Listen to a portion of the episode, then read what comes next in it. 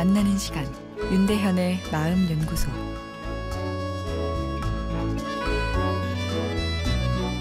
안녕하세요. 마음 연구소 윤대현입니다.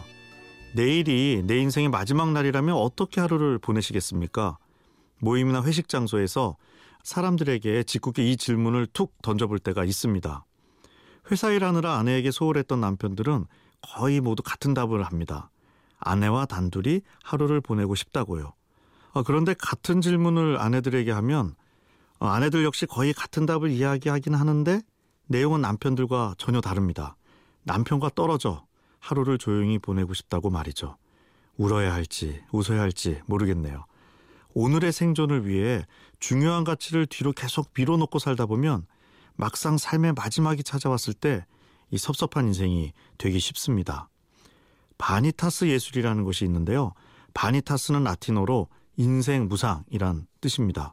인생이 한시적이며 덧없다는 것을 예술로 표현한 것이죠. 어, 그래서 바니타스 미술 작품에는 죽음을 상징하는 해골이 주인공인 경우가 많고 옆에 조연으로 한시성을 상징하는 모래시계가 자주 등장합니다.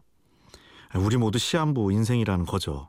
거울도 종종 등장하는데 인간의 허영을 그린 거라고 합니다. 이런 바니타스 미술 작품을 보면 집에 걸어놓기가 망설여지는 것이 대부분인데 어, 이 예술 작품이 인기가 있었다고 합니다. 죽음은 가장 무서운 공포죠. 그래서 우리는 대체로 회피하고 도망치려 합니다.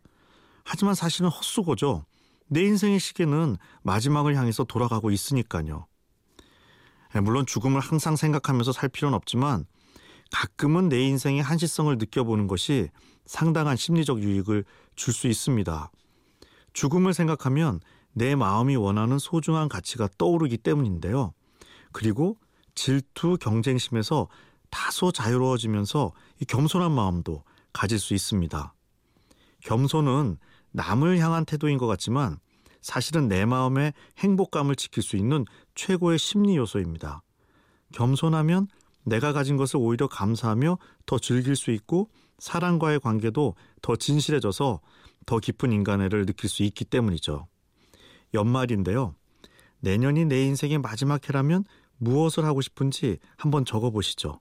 아, 그리고 그 중에 하나를 실천하셨으면 좋겠습니다. 윤대현의 마음연구소 지금까지 정신건강의학과 전문의 윤대현 교수였습니다.